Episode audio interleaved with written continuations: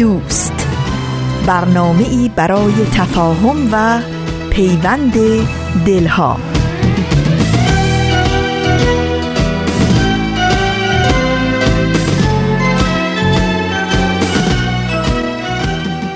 با درودی گرم و صمیمی از فاصله های دور و نزدیک به یکایک شما شنوندگان عزیز رادیو پیام دوست. در هر کوی و برزن این دهکده جهانی که شنونده برنامه های امروز رادیو پیام دوست هستید امیدواریم دلشاد و تندرست باشید و اوقات خوب و خوش و پر امیدی رو سپری کنید.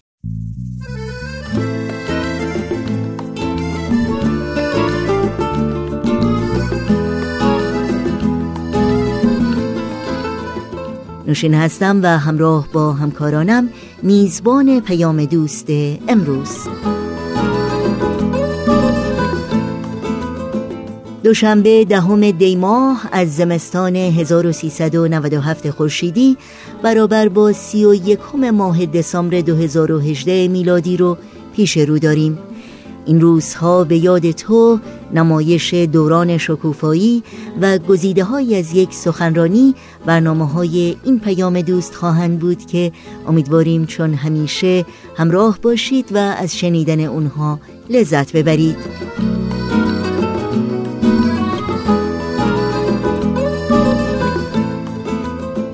اگر هم نظر، پیشنهاد، پرسش و یا انتقادی در مورد برنامه ها دارید حتما با ایمیل، تلفن و یا از طریق شبکه های اجتماعی و یا وبسایت رادیو پیام دوست اونها رو در میون بگذارید. اطلاعات راه های تماس با ما در وبسایت رادیو پیام دوست www.persianbahaimedia.org در دسترس شماست و البته در پایان برنامه های امروز هم این اطلاعات رو یادآور خواهم شد.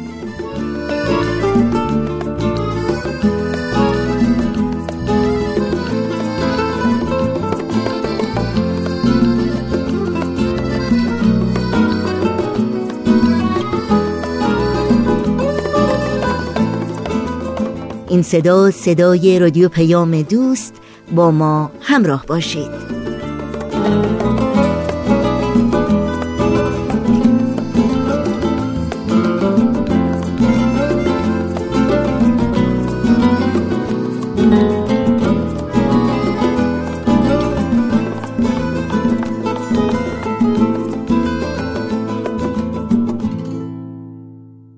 و ما در این آخرین روز سال 2018 میلادی با مناجاتی از حضرت عبدالبها یادی می کنیم از تمامی قربانیان حقوق بشر در ایران زمین. زنان و مردان و جوانان و کودکان بیگناه و بیپناهی که در سختترین شرایط با پایداری و استواری و فداکاری و بردباری برای احقاق حقوق انسانی و شهروندی خود و هم خود تلاش می کنند و با ایمان و اطمینان به آینده درخشان ایران به سوی تحقق جلوه های پرشکوه آزادی، برابری و سربلندی سرزمین خود پیش می روند تا آنکه به فرموده حضرت عبدالبها ایران مرکز علم و عرفان گردد و ایرانیان جلوه عالم انسانی شوند.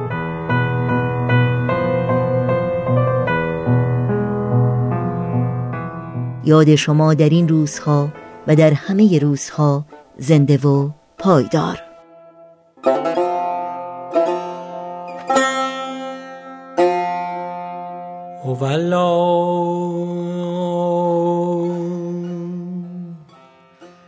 ای متوجه الله دیده به ملکوت غیب جبروت باز کن و به این مناجات آغاز نیاز کن.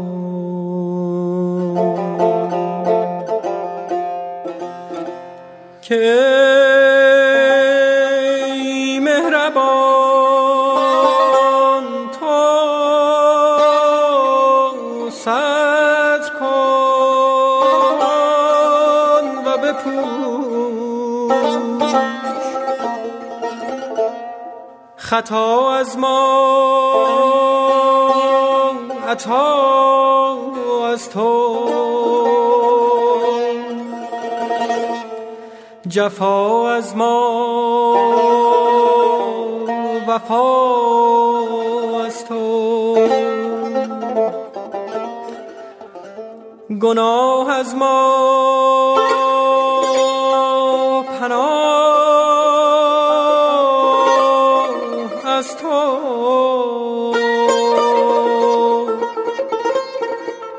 بیماری از ما. شفا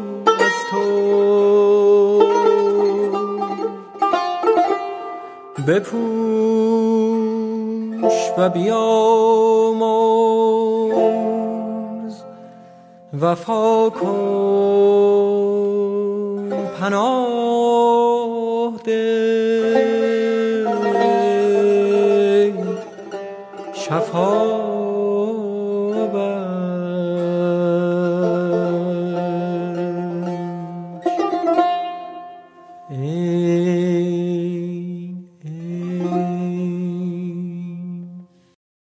شنوندگان عزیز رادیو پیام دوست در این ساعت از شما دعوت می کنم با گروه نمایش رادیو پیام دوست همراه باشید و به نمایش این هفته دوران شکوفایی گوش کنید. گروه نمایش رادیو پیام دوست تقدیم می کند یاد گرفتم که من تقلید نکنم خرافاتی نباشم و تشبیه نکنم. دوران شکوفایی. خاطرات نگار. کاری از امیر یزدانی. باید باشیم خوشبین. هرچند شدیم روونه زندان هرچی که ما گفتیم من که بعد میگیم دنیا برابر باشه. دین باید مسابقه علم و عقل باشه. الان ما تو بیست و یکیم همراهیم با عقل و تکنولوژی. رابطه این فکر کنم بد نیست یه مروری داشته باشیم روی اونچه که تا به حال با هم صحبت کردیم موافقین؟ اگه همه کمک کنن خیلی ممنون میشم دوستان خاطرتون هست که کلا نوجوانی به چه سنی گفته میشه؟ دوازده تا 15 سالگی و از مشخصات این دوره چه چیزهایی می‌تونیم بگیم؟ مهمترین مسئله این بود که توی این سنین خیلی اخلاقا و عادتها تو بچه ها جا میفته که بعدا تغییر دادنش خیلی سخت میشه اینه که دوره خیلی مهمیه و ما به عنوان پدر و مادر باید خیلی حواسمون جمع باشه. یعنی باید چیکار کنیم؟ باید سعی کنیم بچه ها اخلاق و خصوصیات خوبی پیدا کنن دیگه. استعداداشون شکوفا بشه و خودشونو پیدا کنن. اونی که گفتیم هر انسانی مثل یه معدن میمونه به نظر من خیلی جالب بود. یعنی این صفات و اخلاق خوب و استعدادهای مختلف تو بچه ها وجود داره.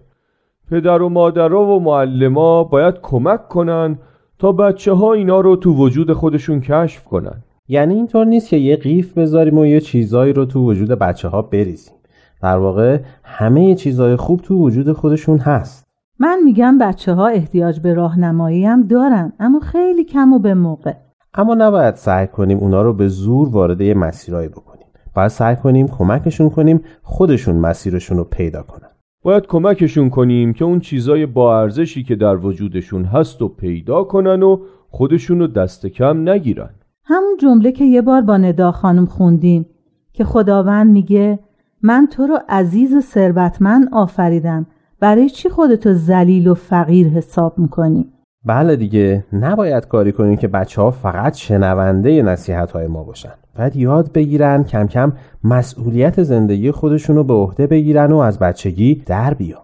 اصلا باید مواظب باشیم با مراقبت ها و حمایت های بیش از حد دوران کودکیشون رو طولانی نکنیم. من همیشه فکر می‌کردم پدر و مادر خوب اونه که از نظر مالی بچه هاش رو کاملا تأمین بکنه و هر فداکاری لازمه بکنه تا بچه ها کمبود و یا ناراحتی نداشته باشن.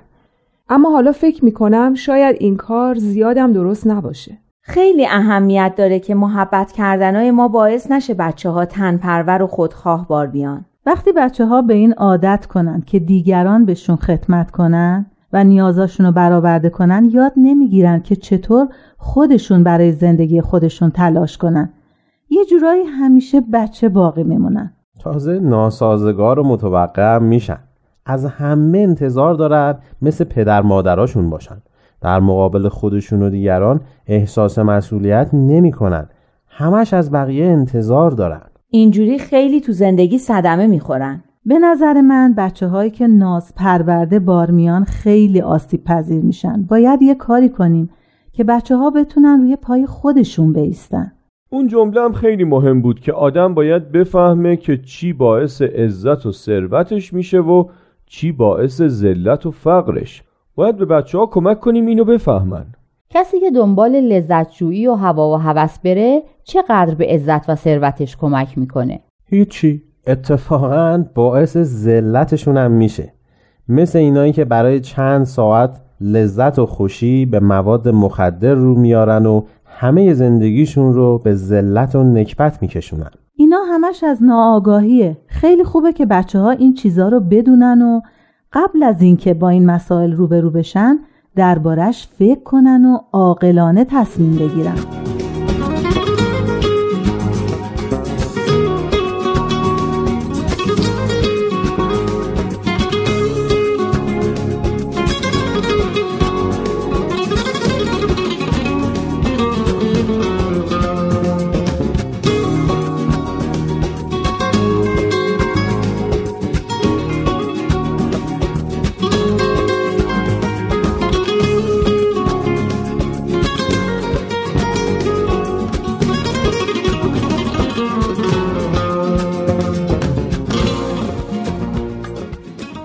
نظرم مرور خیلی خوبی داشتیم.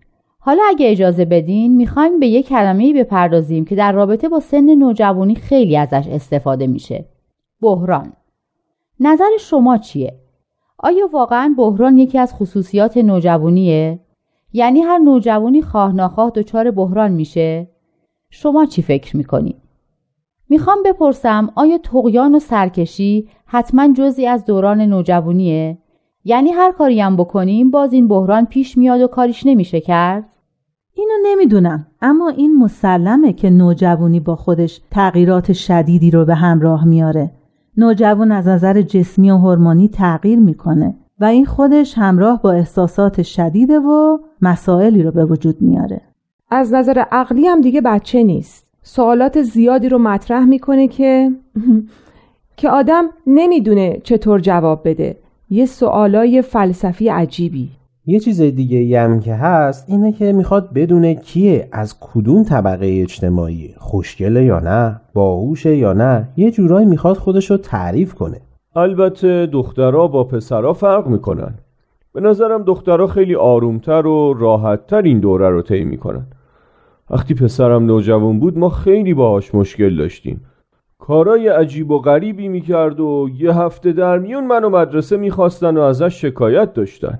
البته یه دوره ای بود بعدش خوب شد. شاید هم علتش این بود که ما باهاش مثل بچه ها رفتار می‌کردیم و می‌خواست نشون بده که دیگه بزرگ شده. به نظر من که دختر و پسر نداره. من دخترایی رو می‌شناسم که تو این سن و سال خیلی دردسر برای خودشون و اطرافیانشون درست کردن. من وقتی به مریم فکر می‌کنم می‌بینم با اینکه با چالش های خیلی سختی روبرو بوده اما در مجموع خیلی خوب از عهده همه چیز بر اومده البته گروه نوجوانانشون هم خیلی بهش کمک کرده. من میگم اگه بچه ها سرکشی می‌کنن دلیلش خود نوجوانی نیست چیزای دیگه است. مثل همین که ما هنوز نفهمیدیم بزرگ شدن. یا بیتارف بگم به خاطر اینه که کشف می‌کنن. ما هم همه چیزو نمی‌دونیم و کامل نیستیم. خدا رو شکر که با بحران یا بی بحران بالاخره این دوره رو طی می‌کنن.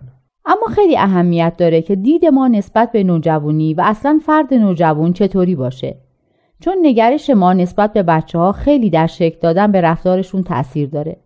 به خصوص وقتی تحت تاثیر نیروها و فرهنگهایی هستند که فقط به جنبه های جسمانی اونا اهمیت میدن و جنبه روحانی وجود اونا رو کلا نادیده می‌گیرن. بچه ها متاسفانه از راه های مختلف تحت تاثیر این فیلم ها و موسیقی های غربی قرار می‌گیرن که همینا رو بهشون القا می‌کنن که زندگی همین جسم و لذت های جسمانی.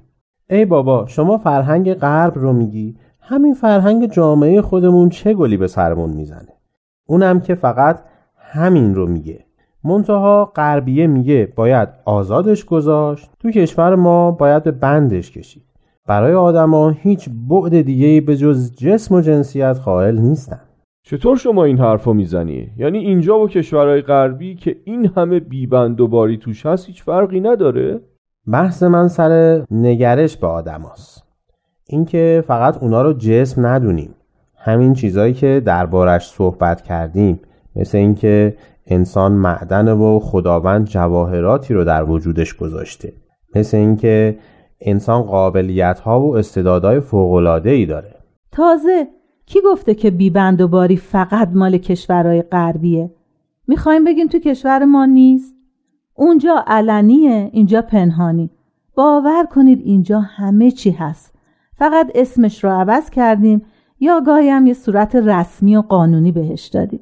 می‌دونین چرا؟ چون اولین چیزی که تو مدرسه و تو خانواده به ما یاد دادن اینه که تو دختری و این پسر و مواظب باش و از این حرفا. یعنی قبل از اینکه دست راست و چپشون رو بچه ها بشناسن و اصلا بفهمن چی به چیه این حرفا میره تو مغزشون.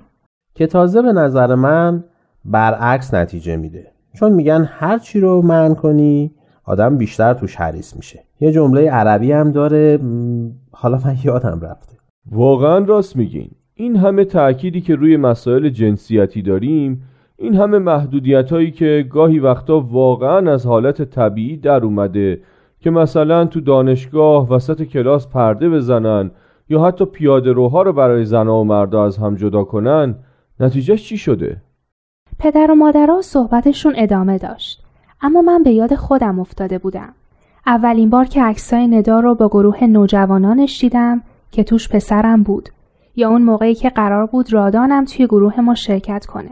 من اصلا موافق نبودم. اصلا نمی‌دونستم رادان کیه چطوریه اخلاقش چیه چطوری حرف می‌زنه چطوری درس می‌خونه. هیچی دربارش نمی‌دونستم. تنها چیزی که برام مهم بود این بود که اون پسر و ما دختر. حق با پدر سمانه بود. اینطور یاد گرفته بودم که از همه چیزای مهمتری که رادان بود از همه روح و روان و ذهن و عقل و هوشش و از همه خصوصیات اخلاقیش بگذرم و فقط جنسیتش رو ببینم. انگار جنسیت مهمترین چیزه. رادان برام به صورت یه بسته سربسته سیاه بود که روش نوشته بودن پسر و باید ازش دوری می‌کردم. وقتی رادان رو شناختم اون بسته بیشکل و بیهویت به صورت یه انسان در اومد. انسانی که فکر داشت، روح داشت، دقدقه های ما رو داشت و البته قابلیت ها و استعدادهای زیادی که در حال شکوفایی بود. یاد آهنگ رپی افتادم که اون دفعه خودش ساخته بود. فکر می کردم چقدر انسان پیچیده و جالبه. چقدر این طبقه بندی های ما به پسر و دختر، به ایرانی و افغانی، به سیاه و سفید، ناقص و بیفایده و حتی مزر و خطرناکه.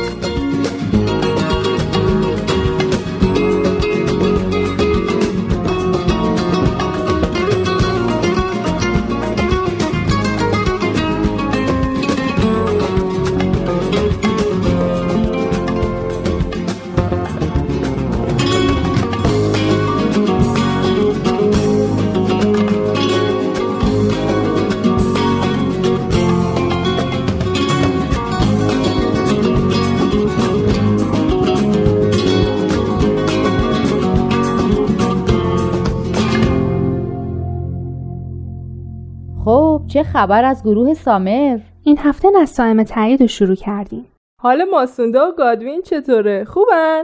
خیلی وقت ازشون خبر ندارم دلم براشون تنگ شده گادوین هنوز میره شهر سر کار؟ ماسوندا چی؟ درساش تموم شد؟ همچین احوال پرسی می‌کنه که انگار داره درباره دخترخاله و پسرخاله نگار حرف می‌زنه باور کن اینا رو از پسرخاله و دخترخاله نگار بیشتر دوست دارم نگار اصلا تو پسر خاله دختر خاله داری؟ من اصلا خاله ندارم حالا بچه ها داستان ماسوندا رو دوست دارن؟ خب چی نوشته بودن؟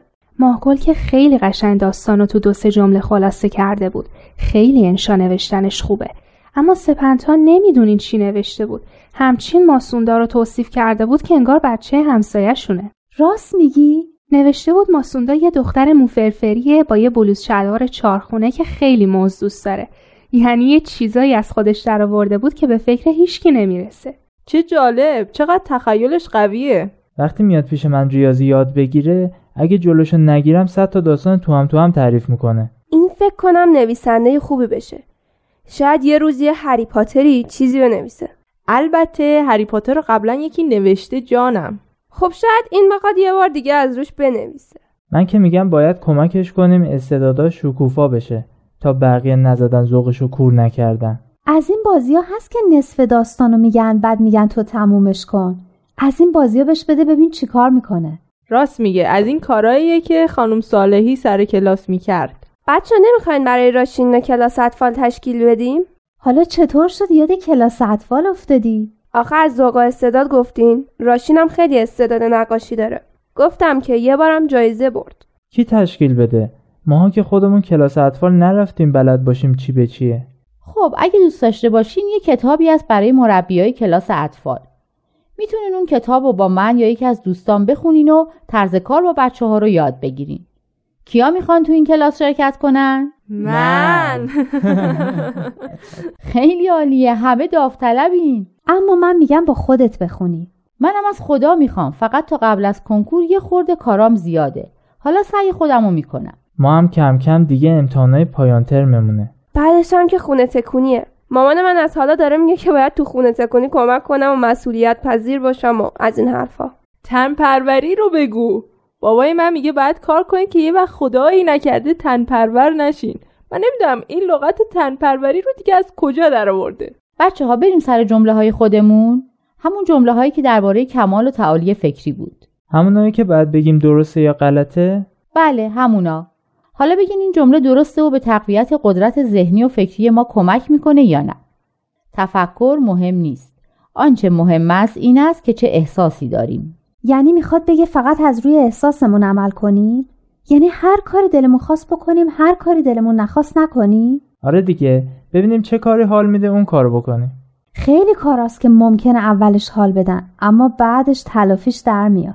مثلا مثل خوردن یه عالمه شیرینی خامه ای که بعدش آدم یه عالمه جوش در میاره. یا مثل موقعی که خیلی دلت می‌خواد با موش بزنی تو صورت کسی که مسخرت کرده اما اگه این کارو بکنی از مدرسه بیرونت می‌کنن. با مشت بزنیم تو صورت یکی؟ اون وقت این حال میده واقعا؟ اگه از اون آدم خیلی بدت بیاد آره. من که راستش تا حالا از هیچکس انقدر بدم نیومده. مواد مخدر و الکل و سیگارم همینطوره. به آدم کیف میده اما به بدبختی بعدش نمیارزه. خب آخه عقل همینجا به درد می‌خوره دیگه. اینکه فقط حساب حالا رو نکنی. فکر بعدش هم بکنی. کمک کردن به گدا هم میشه گفت. به گدا هم که کمک می‌کنیم ممکنه خودمون خوشحال بشیم. اما با این کارمون گدا پروری می‌کنیم. به نظرم به اون جمله‌ای که هفته قبل گفتیم هم مربوط میشه که مسائل رو از زوایای مختلف بررسی کنیم. هر کاری رو باید درست سنجید. پس بعد از عقل استفاده کرد نه از احساس. به نظر منم آدم باید از روی عقلش عمل کنه نه احساسش. اگه همه بخوان دنبال احساسشون برن هر کسی هر کاری دلش خواست بکنه که میشه هرج و مرج. پس این جمله که تفکر مهم نیست آنچه مهم است این است که چه احساسی داریم غلطه. حالا این جمله چی؟ این درسته که میگه برای خوب فکر کردن باید از احساسات خودم منقطع باشم؟ منقطع یعنی چی؟ از قطع کردن میاد یعنی جدا شدن. یعنی برای اینکه درست فکر کنیم باید احساسات خودمون رو کنار بذاریم. این درسته؟ درسته اما احساسات خوبم هست نه؟ مثل همین دلسوزی محبت مهربونی اینا رو که نباید کنار گذاشت. کسی نمیگه احساسات بده اما احساسات به درد فکر کردن نمی‌خوره. به نظرم برای فکر کردن و تصمیم گرفتن بعد از عقلمون استفاده کنیم تا احساساتمون به مسیر خوبی بیفتن. میشه یه ذره بیشتر توضیح بدی؟ مثل همون کمک به گدا که سمانه گفت. احساس دلسوزی و مهربانی خیلی خوبه. اما اگه از عقلمون استفاده کنیم این احساس دلسوزی و مهربانیمون توی مسیر درستتری به کار میفته. مثلا به جای کمک به گدا به سازمانهای کمک می‌کنیم که سعی می‌کنن برای این گداها کار و شغل ایجاد کنن. پس این جمله درسته. اگه می‌خوایم خوب فکر کنیم و تصمیم درستی بگیریم باید احساساتمون رو کنار بذاریم. گفتنش آسونه ها. اما انجام دادنش همیشه آسون نیست. مثل موقعی که شیرینی خامه ای از توی یخچال به چشمک می‌زنن. عقل میگه رکسانا جون این شیرینی ها رو بخوری صورتت میشه پر از جوش و تپچاله اما احساست میگه رکسانا جون ببین چقدر خوشمزه است تو دهن آب میشه ها. چه عقل و احساسش هم باهاش تعارف تیکه پاره می‌کنن. رکسانا جون لابد آخرش هم رکسانا جون میره و ته شیرینی هم در میاره. انسانی رو وحدت بدیم. همه اصول دین ها رو هدف بدیم. با یک دنیای متحد طرف بشیم. همه حرفمون یکیه. حق یکیه. خدا بند بشناس و فرق تو با دینت اشکاف ببین عقلت چی میگه؟ مهمین دین توی قلب تو بشینه. شنوندگان عزیز نمایش تازه‌ای رو از مجموعه دوران شکوفایی از رادیو پیام دوست شنیدید. همچنان با ما همراه بمونید چون بعد از قطعه موسیقی برنامه های امروز رادیو پیام دوست رو با هم دنبال خواهیم کرد.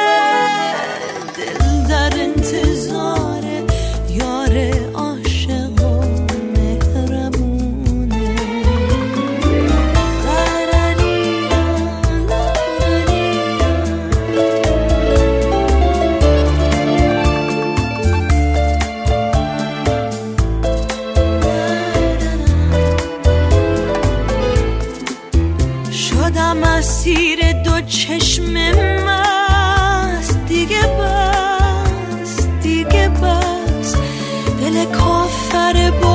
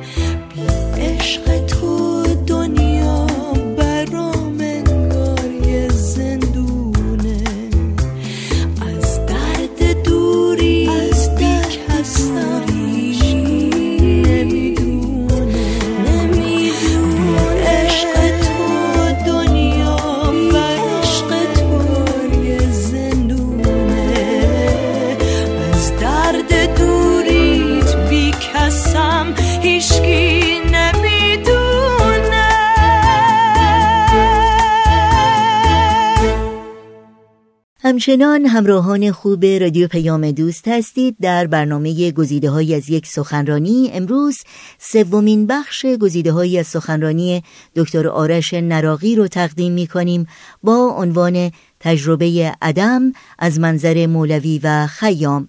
دکتر آرش نراقی نویسنده مترجم و استاد دانشگاه در زمینه فلسفه دین و معرفت شناسی هستند و این سخنرانی رو در 28 مین کنفرانس سالانه انجمن دوستداران فرهنگ ایرانی ایراد کردند. با هم بشنویم.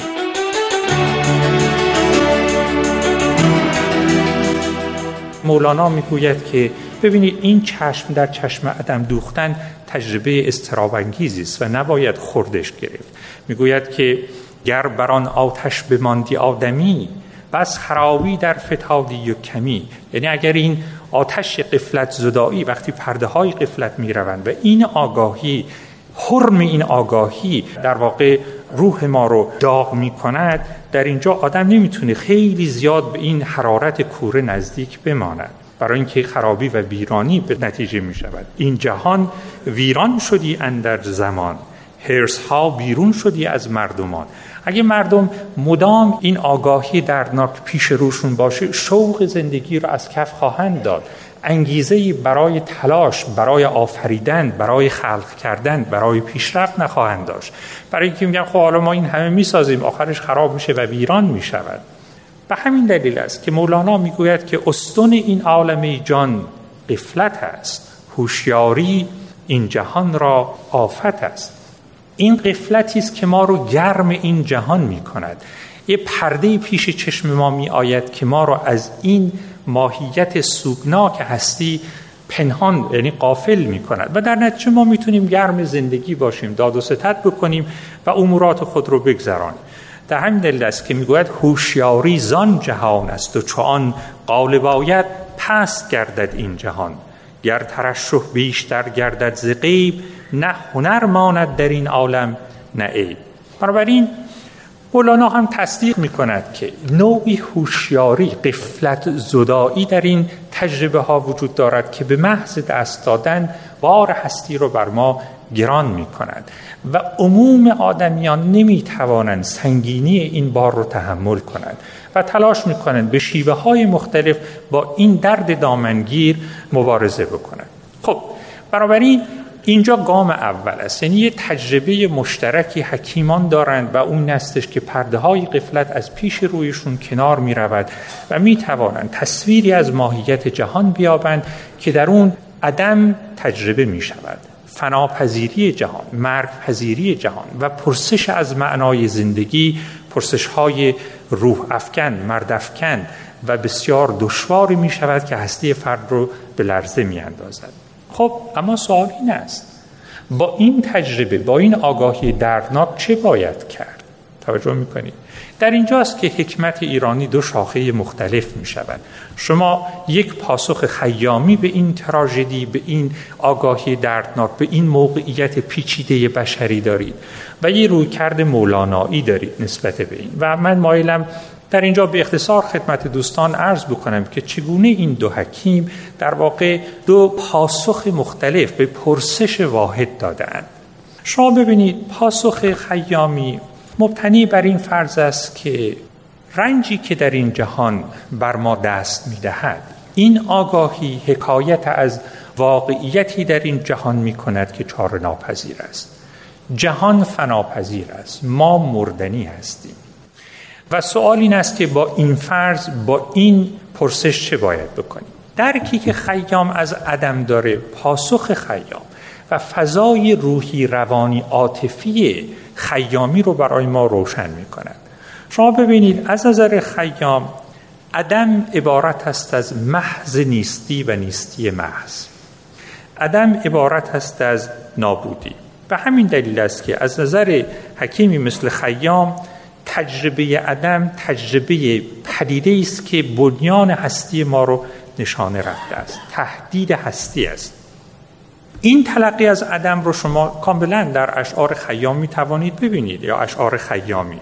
به ما می‌گوید می‌گوید که ببین وقتی که مرده تمام شد زان پیش که بر سرت شبیخون آرند فرمای که تا باده گلگون آرند تو زرنی قافل نادان که تو را در خاک نهند و باز بیرون آرند در اینجا عدم به معنای پایان سفر است. تمام می شود باد می شویم استخوانهای ما فرسوده و پوسیده می شوند و نسیم اونها رو پراکنده می کند بنابراین به چیزی به حیاتی ما ورای این مرگ نباید دل خوش کرد. می‌گوید که گویند مرا که دوزخی باشد مست.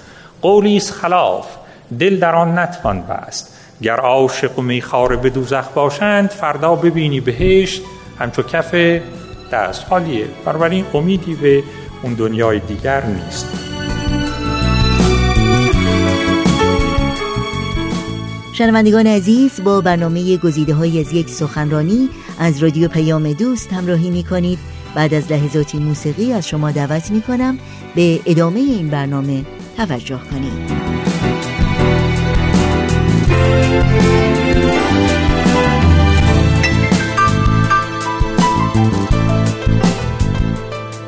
از نظر خیام جهانی که ما در او زندگی می‌کنیم و تجربه می‌کنیم ناگزیر واجد چنین صفتی است. و در نتیجه چاره ای ندارد. یعنی راهی وجود ندارد که شما بتوانید ماهیت این جهان زوال پذیری و مرگ پذیری آدمی رو چاره بکنید. بنابراین چه باید بکنید در اینجاست که شما می‌بینید که خیام می‌گوید که تنها راهی که ما داریم این است که این مدت کوتاهی که در اختیار ماست رو سعی کنیم که با درد و رنج کمتر سپری کنیم. یعنی نوعی قفلت مصنوعی برای خود بیافرینیم تا این رنج رو به خود بفراموشانیم. شما فکر کنید که کسی دچار بیماری لاعلاجی شده است درمان ناپذیری شده است. خب اگه درمان نمیشه کرد شما حد اکثر کاری که می‌توانید بکنید این است که حداقل درد دوران زندگی این بیمار رو کاهش بدهید. درسته؟ در واقع پاسخ خیامی همین است. می‌گوید که اکنون که تقدیر ما در این عالم است باید این دمی رو که در اختیار داریم قنیمت بشماریم. و تا اونجایی که می‌توانیم شهد شیرین زندگی رو تا به انتها بمکیم. این پاسخ خیامی است. خوشباشی دم قنیمت شماری حکایت از لاعبالیگری نمی کند این ثمره یک حکمت است. این حکیم وقتی که به این جنبندی می‌رسد نهایتا به ما می‌گوید که این لحظات زندگی رو باید پاس داشت. این قافله عمر عجب میگذرد. دریاب دمی که با طرب میگذرد. ساقی غم فردای حریفان چه خوری؟ پیشار پیاله را که شب میگذرد. این دم رو این شب رو باید قنیمت داشت. برای اینکه کسی چه می‌داند؟ شاید این تمام سرمایه است که در اختیار تو باشد. خیام اگر از باد مستی خوش باش. گر با سنمی دمی نشستی خوش باش. پایان همه عمر جهان نیستی است. پندار که نیستی. چو هستی خوش باش. بنابراین شما می‌بینید که در واقع پاسخ خیامی این است که یه بار گرانی بر دوش ما نهاده شده است که چاره ندارد. بنابراین حد اکثر کاری که می‌کنیم این است که لحظه های زندگی خود رو پاس بداریم و تا بلکه بتوانیم این رنج رو آرامش ببخشیم. من بیمه ناب زیستن نتوانم. بی باده کشید بار تن نتوانم شما ببینید چه تعبیر تکان دهنده به کار می‌برد. می‌گوید که اگر این باده نبود اگر شهد این لحظه های خوش نبود کشید بار تن برای من دشوار بود. من بیمه ناب زیستن نتوانم بی باده کشید بار تن نتوانم. من بنده آن دمم که ساقی گوید یک جام دیگر بگیر و من نتوانم. این پاسخ خیام است. مولانا هم البته در ابیات خودش به این نکته توجه دارد. جالب توجه هست که حکیمی مثل مولانا با این تجربه وجودی حکیمی مثل خیام همدلی می کند می گوید که ببینید من این رو می‌فهمم. یک کسانی در این جهان به یک آگاهی به یک هوشیاری رسیدهاند که بار این جهان رو بر ایشان گران می کند و تنها راهی که پیش روی خود گشوده می‌دانند این است که یا به شادی ها خوشباشی ها یا به به قول او بنگ و زمب رو بیاورند یا بالاخره یه جوری خودشون رو مشغول کنند اشتغال برای خود ایجاد کنند. می‌گوید که تا دمی از هوشیاری وارهند ننگ خمر و زمر بر خود می نهند جمله دانسته که این هستی فخ است. فکر و ذکر اختیاری دوزخ است. اینا متوجه شدن که این هستی میان توهی است. و این اختیاری که ما داریم گریبانگیر ما رو گرفته است. این آگاهی بار گرانی است. میگریزند از خودی در بیخودی یا به مستی یا به شغل محتدی. حالا یه عده میرن دنبال می‌خواری و مستی و غیره یه دم خودشون رو مشغول کار و business و اینا می‌کنن. صبح تا شب خودشون رو در اون نوع مستی ها غرق می‌کنن تا این بار گران رو فراموش بکنن. اما همونطوری که شما می توانید انتظار داشته باشید مولانا اصولا این رویکرد رو برنمی‌تابد. تحلیل مولانا این است که تفکر خیامی مبتنی بر درک نادرستی از عدم بنا شده است. و اگر شما تلقی بدیلی از عدم رو اختیار بکنید روی کرد شما به جهان و فضای عاطفی و روانی شما در این جهان تغییر خواهد کرد. مولانا تلاشش این است که درک بدیلی از عدم و ساختار وجود این عالم به دست بدهد تا در نتیجه این آدمی خود رو در این جهان در خانه ببیند و رفته رفته بتواند از درون خود سرچشمه های شادی و طرب رو دریابد. مولانا معتقد است که ببینید این سویه تراژیک زندگی بخش زیادش مربوط به ماهیت ناگزیر ماست. شما نمی‌تونید از خودتون فرار کنید. این روی کردهای خیامی از نظر مولانا گریز از حقیقت است. و برای شنیدن بخش پایانی گزیده های از سخنرانی دکتر آرش نراقی از شما شنوندگان عزیز دعوت می کنم هفته آینده همین روز و همین ساعت با رادیو پیام دوست همراه باشید. سلامت می کنم را غلامت می کنم مستان سلامت می کنم جان را غلامت می کنم مستی ز جانت می کنم مستان سلامت می کنم مستان سلامت را غلامت می کنم مستی ز جانت می کنم مستان سلامت می کنم شنوندگان عزیز رادیو پیام دوست اگر کاغذ و قلم آماده دارید اطلاعات راه های تماس با ما رو لطفا الان یادداشت کنید. آدرس ایمیل ما هست info at persianbms.org شماره تلفن ما 001 703 671 828 828 در شبکه های اجتماعی ما رو زیر اسم Persian BMS جستجو بکنید و در پیام رسان تلگرام با آدرس at Persian BMS contact با ما در تماس باشید.